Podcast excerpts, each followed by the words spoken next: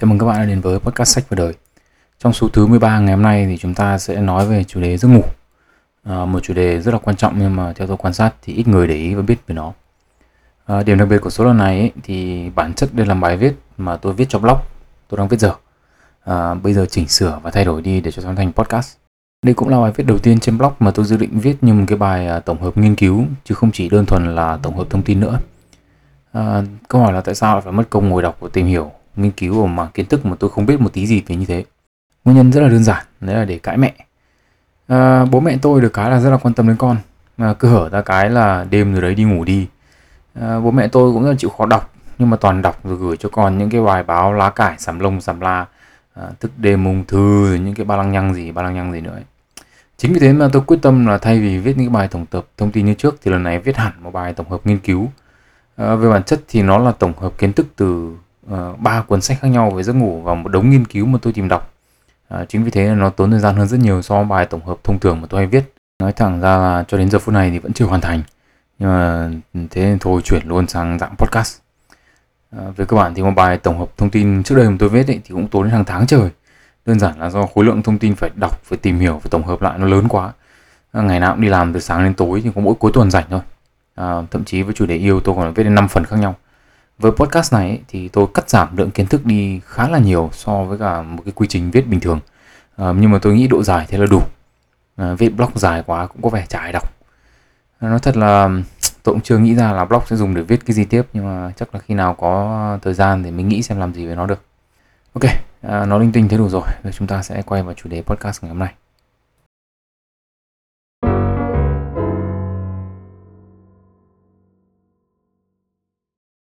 Đương nhiên là chúng ta sẽ bắt đầu podcast này bằng định nghĩa rồi à, mặc dù giấc ngủ thì là điều ai cũng biết vì ngày nào chúng ta cũng làm ít làm nhiều đúng không ạ? Nhưng mà chắc là ít người ngồi nghĩ xem ngủ là như nào. À, mặc dù là tôi chỉ đoán là không bạn mèo nào tò mò nghe podcast của tôi cả. Nhưng mà để hiểu về giấc ngủ ấy, thì chúng ta phải có hai cái định nghĩa tách biệt. Đấy là một là giấc ngủ ở người và hai là giấc ngủ ở những loài động vật không phải là người. À, giấc ngủ ở người ấy thì được định nghĩa là một trạng thái xảy ra một cách tự nhiên có một số đặc điểm đặc trưng như là thay đổi ý thức này giảm hoạt động của các giác quan, giảm hoạt động của cơ và giảm tương tác với môi trường xung quanh. À, định nghĩa với giấc ngủ ở những loài động vật không phải người ấy thì đơn giản hơn. Ngủ là trạng thái về tâm lý và hành vi đặc trưng bởi sự thay đổi về ý thức và giảm mà phản ứng với kích thích từ bên ngoài. Thế thì định nghĩa về giấc ngủ ở những cái loài động vật mà không phải người ấy thì nó khá là đơn giản do nó bao gồm giấc ngủ của rất nhiều loài động vật khác nhau. Ngủ thì được tìm thấy ở chim này, các loài bò sát, các loài lưỡng cư, một số loài cá và cả côn trùng nữa. Sự phổ biến của hành vi này khiến cho các nhà khoa học cho rằng là việc ngủ là một điều cần thiết ở động vật. Một lập luận về việc ngủ đó là nếu mà ngủ mà không cần thiết ấy, thì chúng ta sẽ tìm được những loài động vật có một trong ba yếu tố sau. Một là những loài động vật không ngủ tí nào. Hai là những loài động vật không cần phải ngủ để hồi sức sau một thời gian dài thức. Và ba là những loài động vật không phải chịu hệ quả xấu khi thiếu ngủ trong một thời gian dài. Thế thì à, về cơ bản là trừ những cái loài động vật chưa xác định được là có ngủ hay không hoặc là trạng thái ngủ của chúng có những đặc tính gì khác so với những đặc tính đã được xác định thì gần như không có loài động vật nào được biết đến cho đến thời điểm này có bất kỳ yếu tố nào uh, trong ba yếu tố được nói đến ở trên. Thế thì với cái việc mà phổ biến như thế và và cái tầm quan trọng của giấc ngủ như thế thì giấc ngủ để làm gì? Cho đến thời điểm hiện tại thì chưa có một lý giải nào được các nhà khoa học đồng thuận với nhau là nguyên nhân của giấc ngủ ở người. Để chúng ta quay về chúng ta nói ở người cụ thể thôi. À, tuy nhiên ý, thì có ba giả thuyết chính. Một là bảo tồn năng lượng theo giả thuyết này thì con người ngủ để tiết kiệm năng lượng. À, giả thuyết này được đưa ra dựa trên bằng chứng là tốc độ chuyển hóa của cơ thể giảm hẳn trong quá trình ngủ. À, một nghiên cứu năm 2017 chỉ ra rằng với 8 tiếng ngủ một ngày ấy, thì con người có thể tiết kiệm được 35% năng lượng so với việc thức đủ 24 tiếng.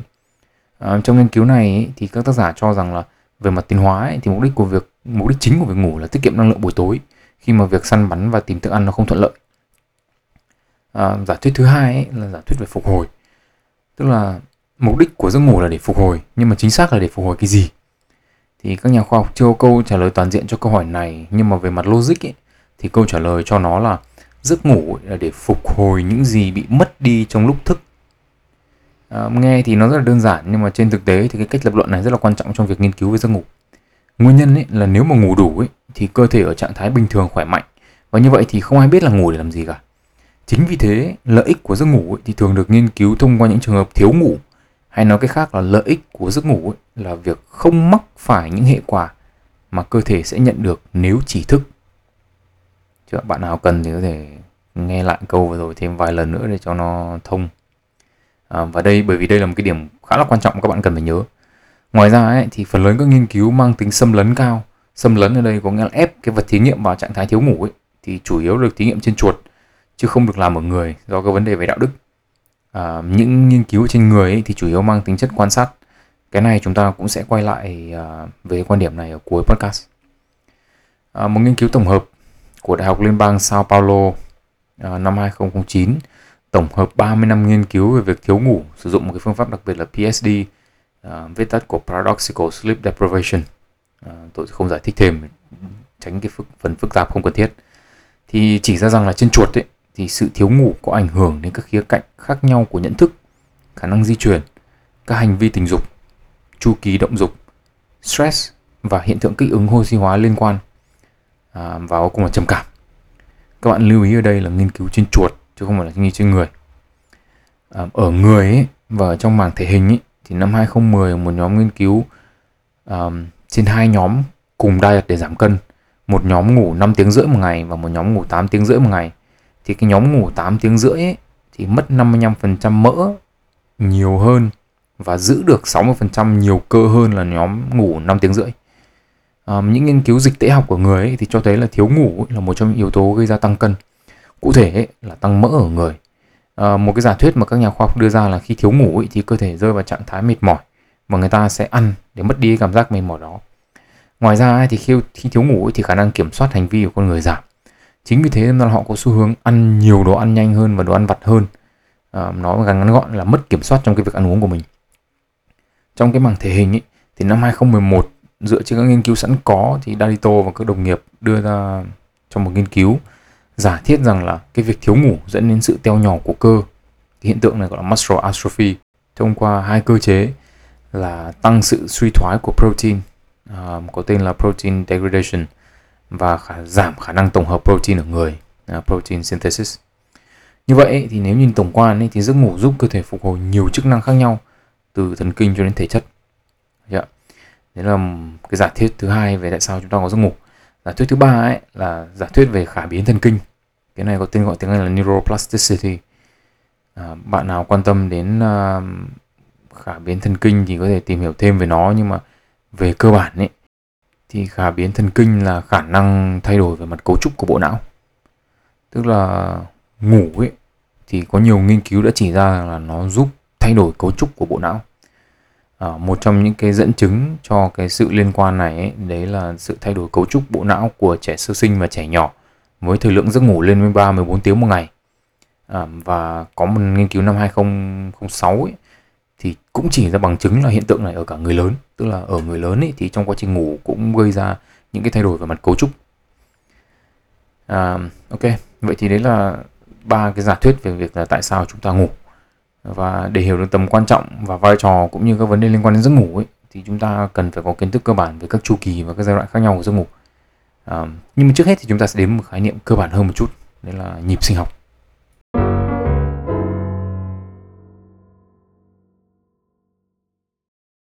À, vậy thì nhịp sinh học và đồng hồ sinh học là gì mà sao ông bố bà mẹ nào lúc bắt con đi ngủ cũng phải nhắc đến kể cả khi thằng con đã hơn 30 tuổi thế thì nhịp sinh học ấy về cơ bản là một quy trình tự nhiên, nội tại và có sẵn của con người. Quy trình này thì điều hòa chu kỳ ngủ thức và lặp đi lặp lại trong khoảng 24 đến 26 từ 26 tiếng tùy thuộc vào độ tuổi. Nhịp sinh học ấy thì có thể được kiểm soát bởi đồng hồ sinh học. À, các bạn đừng nhầm lẫn giữa hai khái niệm này nhé. Đồng hồ sinh học ấy thì có thể hiểu như là một bộ máy dao động về sinh hóa, có nhiều giai đoạn khác nhau và được đồng bộ với ánh sáng mặt trời. Hiểu một cách đơn giản nhất ý, thì đồng hồ sinh học của mỗi người sẽ thay đổi tùy thuộc vào việc ánh sáng mặt trời nhiều hay là ít. Ở đây thì tôi muốn dành dài dành ra một vài phút để nói về các cách mà các nhà khoa học tìm ra đồng hồ sinh học của người um, vì nó khá là quan trọng trong việc đưa ra lời khuyên về giấc ngủ. À, năm 1938 thì giáo sư tâm lý học người Mỹ Nathaniel Kleitman và trợ lý nghiên cứu của ông là Bruce Richardson làm một thí nghiệm về đồng hồ sinh học của trên bản thân của họ hai nhà nghiên cứu này thì mang theo thức ăn trong 6 tuần và một cái giường à, một cơ số các loại dụng cụ và chui vào trong hang Mammoth ở Kentucky. Đây là một trong hệ thống hang sâu nhất trên thế giới và ở những chỗ sâu nhất ấy, thì ánh sáng mặt trời không thể chiếu đến được. Và họ muốn thử xem là nếu không có ánh sáng mặt trời thì nhịp sinh học của con người sẽ ra sao. Sau 32 ngày dưới hang ấy, thì hai nhà nghiên cứu này tìm được hai điều quan trọng. Một là khi không có ánh sáng mặt trời ấy, thì con người vẫn có một chu kỳ sinh học nội sinh dài hơn 24 tiếng. Um, Richardson ấy trẻ hơn ở trong độ tuổi 20 ấy, thì chi chu kỳ sinh học dài khoảng 26 đến 28 tiếng. Uh, và Clydeman ấy, trong độ tuổi 40 ấy, thì chu kỳ sinh học ngắn hơn nhưng mà vẫn dài hơn 24 tiếng.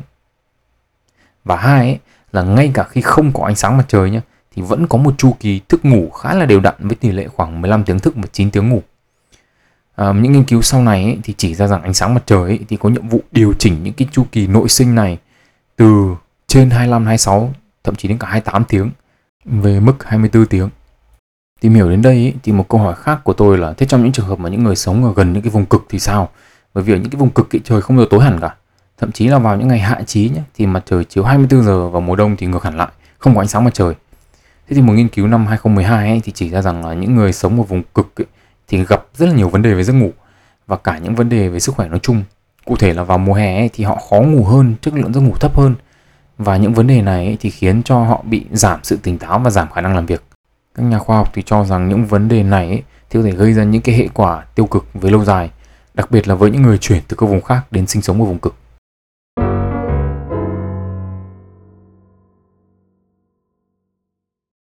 Ok, vậy thì nhịp sinh học và đồng hồ sinh học kiểm soát giấc ngủ như thế nào? Ở đây có một vài cơ chế mà chúng ta cần biết. Một là trong giai đoạn có nhiều ánh sáng mặt trời, cơ thể nhận thức được là ban ngày. Thì có một cơ số những cơ chế sinh học ở não và ở cơ thể được kích hoạt để giữ sự tỉnh táo. Và những cơ chế này thì sẽ giảm dần hoạt động khi mà đêm xuống. Một ví dụ cụ thể là core body temperature, tạm dịch là nhiệt độ lõi của cơ thể. À, ở đây thì được định nghĩa là nhiệt độ hoạt động của cơ thể và được đo bằng nhiệt độ nội tạng à, như kiểu gan Thế thì trong ngày ấy, nhiệt độ hoạt động của cơ thể dao động trong khoảng 36,6 đến 37,5 độ C. Ờ, à, 12 giờ trưa ấy, thì thân nhiệt rơi vào khoảng 36,85 độ C và lên đỉnh điểm vào khoảng 4 đến 6 giờ chiều là 37,15 độ C. À, tụt xuống thấp nhất vào khoảng 2 giờ sáng 36,68 độ C. Quá trình này thì thường giúp cơ thể chìm vào giấc ngủ. À, điều này cũng lý giải ừ, cho việc đấy là những người mất ngủ ấy, thì thường một trong những lời khuyên của bác sĩ là nên tắm trước khi đi ngủ à, vì tắm nước nóng là một cách để tạo ra cái sự chênh lệch nhiệt độ và dễ chìm vào giấc ngủ hơn à, cơ chế thứ hai ấy, để kiểm soát chu kỳ ngủ thức mà chúng ta cần biết đến là adenosine Ờ, adenosine ấy là một chất có nhiệm vụ ức chế thần kinh. Trong điều kiện bình thường ấy, thì adenosine sẽ gây ra buồn ngủ và ức chế sự hưng phấn. Bắt đầu từ khi bạn tỉnh dậy ấy, thì adenosine sẽ được sản sinh trong não và số lượng phân tử adenosine này sẽ tăng dần theo thời gian bạn thức. Đến khi mà đủ nhiều ấy thì bạn sẽ mệt và lăn ra ngủ. À, trong quá trình ngủ ấy, thì lượng adenosine sẽ lại giảm dần theo thời gian. Đến khi hết hẳn thì bạn sẽ tỉnh và chu kỳ này sẽ được lặp lại caffeine ý, là chất có trong cà phê và trà ấy, thì có tác dụng ức chế hiệu ứng của adenosine trong não. Số lượng các phân tử adenosine nó không hề giảm mà chỉ là cà phê thì nó ức chế cái tác dụng của adenosine mà thôi. À, thế thì thực tế thì chúng ta có thể hiểu là tác dụng cà phê thì không phải là tỉnh táo mà cà phê là chỉ tạm thời ngăn chặn cơn buồn ngủ mà thôi. Hiểu chưa? Um, thế thì cái này có một cái quan trọng yếu tố quan trọng đấy là cái lời khuyên là nếu bạn nào mà muốn tối mà ngủ tốt chẳng hạn thì các bạn nên um, cái thời điểm cuối cùng mà các bạn nên uống cà phê là khoảng 12 đến 14 tiếng trước khi các bạn ngủ buổi tối. Ví dụ như 10 giờ tối mà các bạn ngủ chẳng hạn thì các bạn uh, không nên uống cà phê quá khoảng 10 giờ sáng. Nguyên nhân là bởi vì cà phê thì nó có hiệu lực rất là lâu sau khi bạn uống xong. Um, thế nên là các bạn phải lưu ý cho cái việc cái thời điểm mình uống cà phê để tránh ảnh hưởng đến cái giấc ngủ. À, ở đây thì tôi cũng có một lưu ý là cái chu kỳ ngủ thức này là khác nhau ở mỗi người và mỗi lứa tuổi. Một trong những khái niệm mà các bạn có thể đã nghe qua là khái niệm morning person và evening person à, hoặc là sơn ca và cú đêm đấy. Sơn ca ấy là để chỉ những cái người có thể dậy rất là sớm, rất là tỉnh táo vào buổi sáng và họ mệt dần về chiều và đi ngủ sớm vào buổi tối.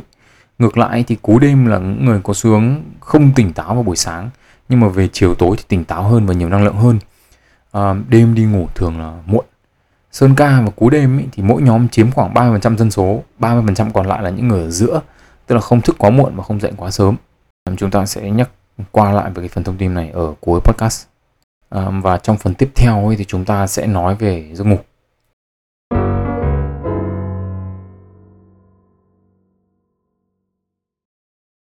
Muốn hiểu về giấc ngủ ý, thì chúng ta cần phải biết cách mà các nhà khoa học nghiên cứu về giấc ngủ như nào. Um, để nghiên cứu giấc ngủ ấy, thì thiết bị chủ yếu được sử dụng là EEG, EEG đấy, là viết tắt của Electroencephalography, um, tên tiếng Việt là điện não đồ. Thiết bị này thì được dùng để đo xung điện của các neuron thần kinh trong não, từ đó biết được phần não nào đang hoạt động và ở cường độ ra làm sao. Sử dụng điện não đồ ấy, thì các nhà khoa học chia được giấc ngủ ra thành hai pha tách biệt là REM sleep, là REM ấy, REM là viết tắt của Rapid Eye Movement. Tiếng Việt là giấc ngủ mắt chuyển động nhanh. Nhưng mà trong cái podcast này chỉ gọi là REM sleep thôi. À, và non-REM sleep viết tắt là NREM. À, còn có tên gọi khác là ngủ yên. REM ấy thì có cái tên như vậy là do đây là giai đoạn ngủ có một số biểu hiện đặc trưng như chuyển động nhanh và đột ngột của mắt, trạng thái mất khả năng hoạt động của cơ và những giấc mơ sống động như thật. REM ấy thì còn được biết đến là giai đoạn ngủ mơ vì hiện tượng mơ ấy thì chỉ diễn ra trong um, giai đoạn REM mà thôi. Um, sóng não được đo giữa giai đoạn thức ấy và giai đoạn ngủ REM ấy thì tương đồng với nhau và khác với cả NREM. Ngoài ra ấy, giai đoạn ngủ REM ấy thì còn đi với hiện tượng mất khả năng hoạt động của cơ. um, tên tiếng Anh là muscle atonia. Chính vì vậy thì để phân biệt giữa hai đoạn giai đoạn ngủ ấy thì NREM được coi như giai đoạn não ngủ yên trong một cơ thể có khả năng chuyển động. Còn REM ấy thì được coi là giai đoạn não hoạt động trong một cơ thể bị tê liệt. À, đi kèm với sự tê liệt của cơ bắp ấy là những giấc mơ có cảm giác như thật. Chính vì những yếu tố đấy mà khi mà tỉnh dậy và có nhận thức về cái giai đoạn ngủ REM này ấy, thì uh, người Việt đặt tên cho nó là bóng đè vì uh, you know, vẫn mơ như bình thường nhưng mà cảm giác không chuyển động được um, để cho các bạn dễ phân biệt ấy, thì NREM ở trong podcast này sẽ được gọi là ngủ thường để phân biệt với ngủ REM Ok, vậy thì tiếp tới chúng ta sẽ nói đến một khái niệm mà tôi tạm dịch là tầng, dịch thế cho các bạn dễ hiểu và tưởng tượng tùy vào tài liệu các bạn đọc ấy, mà ngủ thường, ngủ NREM ấy thì có thể có 3 tầng hoặc là có 4 tầng, tùy thuộc vào mức độ sóng khác nhau. À, điểm khác nhau giữa cách phân biệt này ấy, là một tầng ấy thì được tách thành hai tầng riêng biệt. Thế thôi, thì từ 3 thành 4. À, để cho các bạn dễ theo dõi thì tôi sử dụng tài liệu có 3 tầng. Ở giai đoạn tiền giấc ngủ ấy, thì hoạt động của não chậm dần, sóng não sẽ giảm xuống à, tần suất 8 đến 12 Hz. Cái này gọi là alpha wave, tức là sóng alpha đấy. Ở tầng 1 ấy, thì sóng não tiếp tục giảm xuống tần suất 4 đến 8 Hz. Cái này có tên gọi là theta wave, sóng theta và tốc độ chuyển động của mắt chậm dần. Thường thì tầng 1 chỉ diễn ra trong vài phút thôi. Tầng 2 ấy, thì kéo dài 30 đến 60 phút. Ở trong tầng 2 này thì cơ thể bắt đầu thả lỏng. Tần suất sóng EEG tiếp tục giảm mặc dù biên độ sóng thì tăng. Đặc trưng của tầng 2 là những đợt dao động có tần suất lớn và những đoạn biên độ sóng tăng đột biến, có tên là K-complexes. Ờ, tầng này không có chuyển động của mắt cũng như chưa có giấc mơ. Những người đang ngồi trong tầng 2 này thì thường là rất dễ bị đánh thức. Vào đến tầng 3 ấy, là thời điểm ngủ sâu nhất ấy, thì sóng EEG hạ xuống đến mức thấp nhất tức là 0.5 đến 4 uh, Hz được gọi là delta wave sóng delta ấy và đây cũng là tầng bắt đầu xuất hiện chuyển động của mắt. Nói tóm lại ấy, thì giấc ngủ thì gồm 3 tầng với các mức sóng EEG khác nhau. Càng ngủ sâu thì sóng não càng thấp. Đấy, đại ý là cứ hiểu như thế cho đơn giản. Thế thì biết khái niệm tầng để làm gì? Về cơ bản ấy một đêm ngủ ấy, thì tính từ giai đoạn tiền giấc ngủ cho đến lúc thức giấc ấy thì nó sẽ có khoảng 4 đến 6 chu kỳ tùy thuộc vào, vào dưới lượng giấc ngủ. Mỗi một chu kỳ thì sẽ có đủ 3 tầng và có hai pha tách biệt là ngủ thường, NREM và REM. Ok, vậy thì chu kỳ giấc ngủ nó sẽ diễn ra như thế này. Chu kỳ đầu tiên ấy là sẽ là pha ngủ thường. Não bộ đi từ giai đoạn tiền giấc ngủ, đi vào tầng 1, đi vào tầng 2, đi vào tầng 3. Có nghĩa là sóng não chậm dần, chậm dần, chậm dần, chậm dần, nhỏ dần, nhỏ dần lại. Sau đó đi ngược lên tầng 2 rồi lại trở về tầng 1 tức là về cơ bản là chuyển đổi sóng não sang các tần suất khác nhau. Nhưng mà sau khi trở về giai đoạn 1 rồi ấy, thì giấc ngủ sẽ đi vào pha REM. Pha ngủ REM đầu tiên ấy, thì kéo dài khoảng 10 đến 20 phút và nó đánh dấu kết thúc của chu kỳ giấc ngủ đầu tiên. Thế thì các chu kỳ sau ấy, thì pha ngủ thường ấy, diễn ra y hệt như chu kỳ đầu với thời lượng ngắn lại. À, còn pha REM ấy thì tăng dần tức là ở chu kỳ 2 ấy, thì pha REM kéo dài 30 phút. Ở chu kỳ thứ ba pha REM kéo dài 45 phút. Pha REM của những cái chu kỳ cuối ấy, thì dài ngắn khác nhau. Và sau khi kết thúc cái pha REM cuối cùng ấy, thì bạn sẽ tỉnh dậy. Trung bình một chu kỳ giấc ngủ ấy, tổng hai pha NREM là ngủ thường và pha REM thì kéo dài khoảng 90 phút. À, nếu mà các bạn nghe đến đây mà chưa buồn ngủ thì cũng khá đấy. À, nhưng mà trước khi đi vào những cái phần kiến thức mà nó thân thiện dễ nuốt hơn thì chúng ta sẽ giải quyết câu hỏi là thế ngủ REM với ngủ thường thì khác gì gì nhau? À, câu trả lời ngắn gọn là chịu vì có quá nhiều cái chúng ta không biết hoặc là không hiểu tuy nhiên ý, trong giới hạn của podcast này ý, thì chúng ta sẽ đi về những cái mà khoa học đã biết rồi hoặc đã có giả thuyết về ngủ thường và ngủ REM một là với những nghiên cứu ở chuột mèo, khỉ và người thì chỉ ra được có sự tương quan giữa thời lượng pha REM và thời lượng pha ngủ thường ngay sau nó.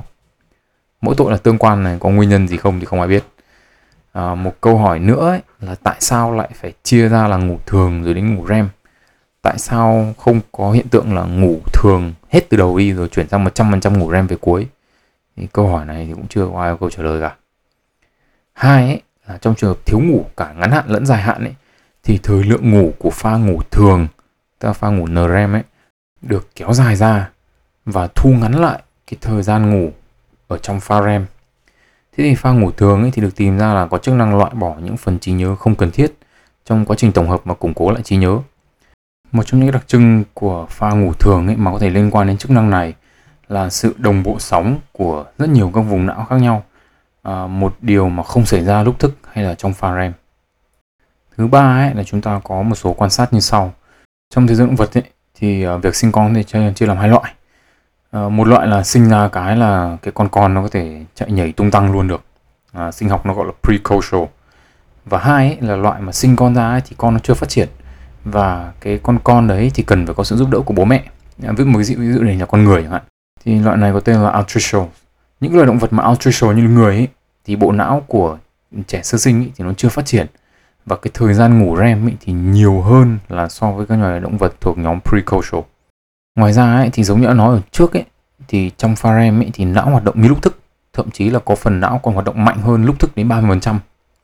Một quan sát nữa ấy, về pha REM ấy là những cái phần não mà chịu trách nhiệm về các giác quan ấy thì chúng hoạt động như lúc thức nhưng mà thay vì nhận tín hiệu từ những cơ quan cảm nhận như là mắt với cả tai ấy thì chúng lại nhận tín hiệu từ những cái phần não khác chịu trách nhiệm về trí nhớ cảm xúc vân vân à, đây có thể là cơ chế hình thành nên giấc mơ um, nhưng mà tất cả hiện tại chỉ đang là phỏng đoán chứ chưa có bằng chứng trực tiếp. Câu hỏi lớn hơn nữa là chức năng chính xác của REM cũng như những giấc mơ là gì thì không ai biết. À, chính vì thế nên là ông bà nào mà đánh lô đánh đề mua sổ số dựa trên những giấc mơ thì có thể chuyển số tiền đó cho tôi và yên tâm là nó sẽ được tiêu vào một việc nào đó có ích hơn. Tiếp theo nữa là có bằng chứng cho thấy là pha REM ấy thì hỗ trợ việc tổng hợp và củng cố lại trí nhớ. Nhưng mà cũng có bằng chứng cho thấy điều này không đúng trong mọi trường hợp. Ví dụ như là việc thiếu ngủ pha REM ấy thì dẫn đến giảm khả năng ghi nhớ không gian và ghi nhớ cảm xúc. Thì tuy nhiên ấy, thì có người lập luận rằng là thiếu ngủ pha REM ấy thì có ảnh hưởng trực tiếp đến pha ngủ thường. Thì biết đâu pha ngủ thường mới chịu trách nhiệm chính đến những loại trí nhớ kia thì sao? À, một nghiên cứu năm 2017 thì chỉ ra rằng REM ấy thì có thể giúp việc học và việc ghi nhớ bằng cách điều chỉnh các khớp dẫn truyền thần kinh. Có thể là nếu mà có thời gian thì tôi sẽ viết một bài uh, bổ trợ uh, về giấc ngủ cho lên blog thì tôi sẽ cho link của cái nghiên cứu lên trên đó. À, nhìn chung ấy thì mặc dù có nhiều giả thuyết khác nhau về pha REM nhưng mà phần lớn đều cho rằng là pha REM đóng một vai trò quan trọng cho sự phát triển và duy trì để não bộ có thể hoạt động một cách tối ưu nhất. À, còn lại thì cụ thể như nào và ở những khía cạnh nào thì có khá là nhiều giả thuyết đâm đá lẫn nhau nhưng mà không ai biết thực sự nó thực hư nó làm sao cả.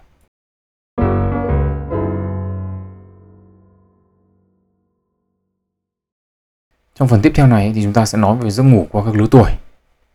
Thế thì à, theo như Hiệp hội giấc ngủ Mỹ thì trẻ sơ sinh ngủ trung bình khoảng 10 đến 18 tiếng một ngày.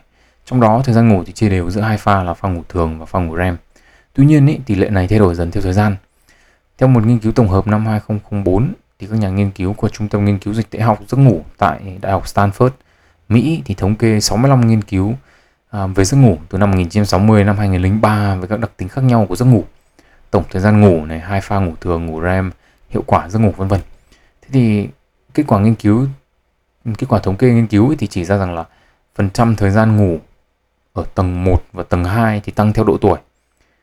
Và phần trăm pha REM ấy, chia cho tổng thời gian ngủ ấy, thì giảm dần ở người lớn tuổi. Một cái kết quả đáng lưu ý khác ở trong cái nghiên cứu này ấy, là cái tổng thời gian ngủ của trẻ em đang ở độ tuổi đi học ấy tức là tính cả ba cấp tiểu học trung học cơ sở và trung học phổ thông giảm so với trước. Nhưng mà nhóm tác giả nghiên cứu cho rằng hiện tượng này là do yếu tố môi trường. Ở đây là thời gian đi học khá là sớm. Tất cả các nước được nghiên cứu ấy, thì uh, là các nước chủ yếu phương Tây, Mỹ, Thụy Điển, Hà Lan, Pháp. Uh, nên cá nhân tôi cho rằng ấy, nếu thực hiện nghiên cứu này ở Việt Nam ấy, thì tổng thời gian ngủ của ừ, các bạn đi học cấp 1, cấp 2, cấp 3 còn thấp hơn nữa do khối lượng bài về nhà nó nhiều. Uh, không những còn phải đến trường sớm mà còn phải thức muộn làm bài tập à, thậm chí là còn phải đi học thêm rất là muộn mới về à, tình trạng này thì đã được nghiên cứu Hàn Quốc năm 2005 à, ờ, có thể nói là có hệ thống giáo dục tương tự như Việt Nam và kết quả nghiên cứu gần 1.500 học sinh thì cho thấy là so sánh thời gian ngủ từ lớp 5 đến lớp 12 ấy, thì tổng thời gian ngủ bị giảm 3 tiếng những ngày đi học trong tuần và khoảng 1 tiếng những ngày cuối tuần. Thời gian ngủ trung bình cho học sinh lớp 10 là 6.02 tiếng, lớp 11 là 5.62 tiếng và lớp 12 là 4.86 tiếng. À, các tác giả của nghiên cứu này ấy, ở Hàn Quốc ấy, thì kết luận là trẻ ở độ tuổi đi đi đang đi học ấy, ở tình trạng thiếu ngủ trầm trọng. Một điều nữa cần phải nhắc đến ấy, là sự thay đổi đồng hồ sinh học của trẻ vị thành niên từ 10 đến 18 tuổi so với nhóm tuổi trước đó. Nghiên cứu năm 2006 của Cascadon tại Học viện Khoa học New York chỉ ra rằng ấy, là sự thay đổi đồng hồ sinh học ấy, thì khiến trẻ ở cái lứa tuổi này ấy, tức là 10 đến 18 ấy, thì ngủ muộn hơn. Cụ thể là sự thay đổi này bao gồm những thay đổi về thời gian, giai đoạn và qua và quy trình tiết ra melatonin là hormone điều khiển uh, quy trình ngủ thức. Tác giả này, tác giả của nghiên cứu ấy, thì cũng đưa ra kết luận là sự thay đổi này thì có liên quan đến hiện tượng thường xuyên buồn ngủ của học sinh, khó điều khiển cảm xúc, giảm thành tích học tập trên lớp và tăng khả năng gặp chấn thương. À, sau giai đoạn chuyển đổi này thì nhìn chung là sự thay đổi với giấc ngủ không có gì đột biến, hiệu quả giấc ngủ cũng như thời gian ngủ pha REM ấy, thì sẽ giảm dần uh, cho đến khi vô quan tài ngủ forever.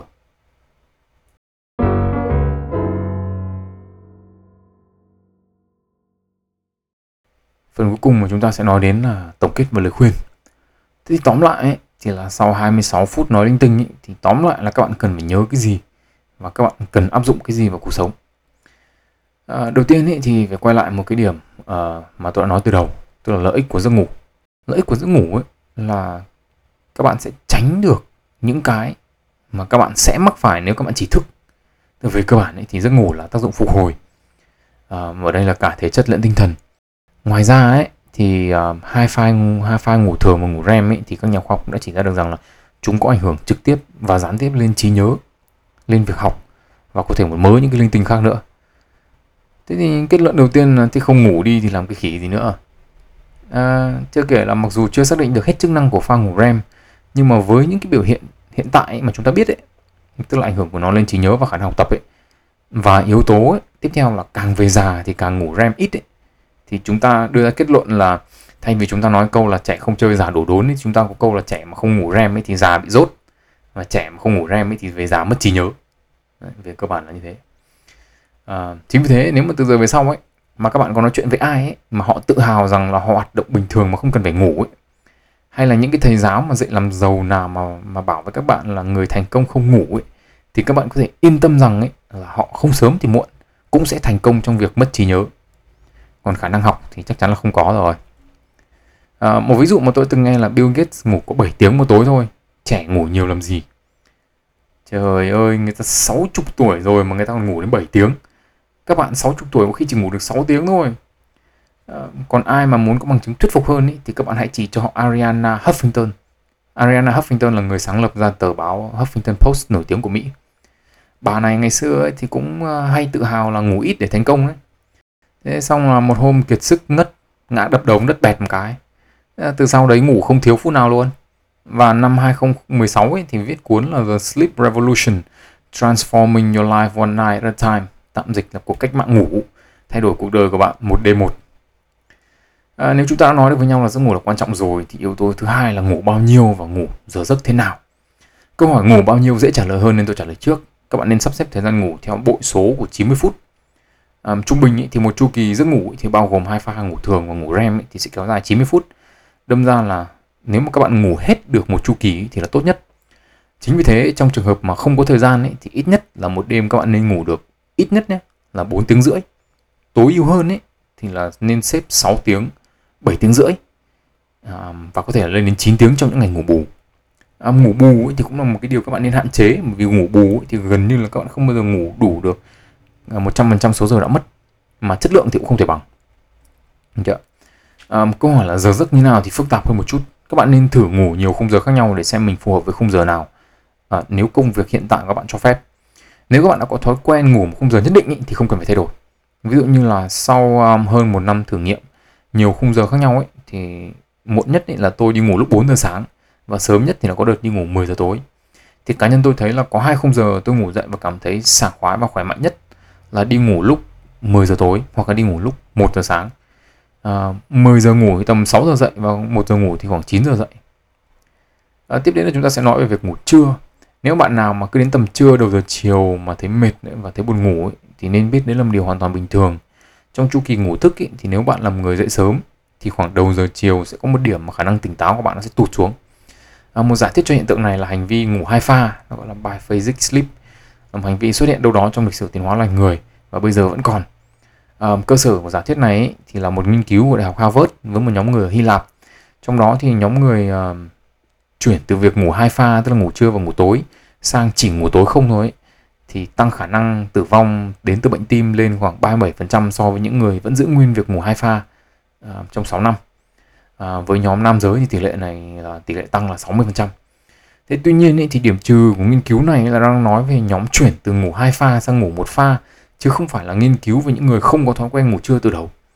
À, một vấn đề mà nhiều người gặp phải nếu mà ngủ trưa ấy, thì giấc ngủ tối của họ bị giảm chất lượng mà có thể là khó ngủ hơn, à, ngủ được ít hơn, ngủ không được sâu, vân vân vân vân. Cái việc mà giảm chất lượng này thì sẽ ảnh hưởng trực tiếp đến quá trình phục hồi vào buổi tối. À, thế nên là theo tôi ấy, và cái này cũng là lời khuyên của cả hai cuốn sách về giấc ngủ mà tôi đọc ấy, ba cuốn à, thì nếu bạn rơi vào nhóm này ấy, thì các bạn nên ưu tiên ngủ tối. Nếu không đảm bảo được giấc ngủ buổi tối do tính chất công việc ấy, hay là bất kỳ lý do gì khác thì các bạn nên ngủ trưa. À, thế còn những cái bài báo mà viết về thiếu ngủ và ung thư rồi đủ thứ bệnh thì làm sao? Cái này tôi cũng phải nhắc lại một yếu tố về giấc ngủ mà tôi đã nói đến từ đầu. Tức là một trong những nghiên cứu mà mà chỉ ra những cái một đống bệnh liên quan đến ngủ ấy, thì là trên chuột à, nếu mà có chú chuột nào nghe podcast của tôi thì cũng không cần lo lắng quá bởi vì những con chuột mà được nhắc đến trong nghiên cứu là chuột được sinh ra trong phòng thí nghiệm chứ nó không phải là chuột bình thường. À, những nghiên cứu trên người ấy, mà chỉ ra được sự tương quan giữa giấc ngủ và các loại bệnh thì thường nghiên cứu mang tính quan sát và chủ yếu được thực hiện ở trên những người làm ca kíp. Tức là cụ thể là những người làm ca đêm và họ phải ngủ bù vào ban ngày. Cái việc chênh lệch giữa chu kỳ ngủ thức của họ ấy, và chu kỳ sáng tối của mặt trời ấy, tức là đây là sự khác biệt giữa nhịp sinh học và đồng hồ sinh học ấy thì khiến cho giấc ngủ của họ bị ngắn lại giảm chất lượng. Và về lâu dài ấy, thì dẫn đến những hệ quả không tốt về mặt sức khỏe. Còn nếu mà bạn năm thỉnh 10 thoảng ấy, thì mới thức đến sáng một lần thôi thì cũng chả làm sao đâu. À, ngủ muộn quá trong thời gian dài ấy, thì có thể dẫn đến trầm cảm. Nhưng mà định nghĩa của ngủ muộn ấy thì tùy thuộc vào mỗi người. Giống như tôi đã nói trước ấy tức là nhóm sơn ca với nhóm cú đêm ấy, chu kỳ ngủ thức của mỗi người là một khác không ai giống ai cả. À, có người 3 giờ đi ngủ thì là đẹp nhưng mà nếu mà so cái 3 giờ đấy với những người 10 giờ đi ngủ thì rõ ràng như thế là muộn. Và đây là cái mà bố mẹ tôi vẫn hay làm bố mẹ tôi 10 giờ 11 giờ đi ngủ rồi tôi 2 giờ tôi mới ngủ thì lúc nào cũng bảo mày đi ngủ muộn thế. À, quan trọng nhất ở đây là các bạn phải tự hiểu bản thân mình là như nào thì các bạn tìm được cái giờ ngủ phù hợp cho mình. À, cuối cùng là nếu mà các bạn thấy những cái kiến thức tôi vừa chia sẻ giúp các bạn hiểu hơn về giấc ngủ à, biết những gì các bạn cần phải làm hoặc chỉ đơn giản là nó giúp các bạn cãi lại bố mẹ tốt hơn thì chào mừng các bạn đã đến với podcast sách và đời. Tên tôi là Nguyễn Tiến Đạo hẹn gặp lại các bạn ở những số lần sau và chúc các bạn một ngày tốt lành.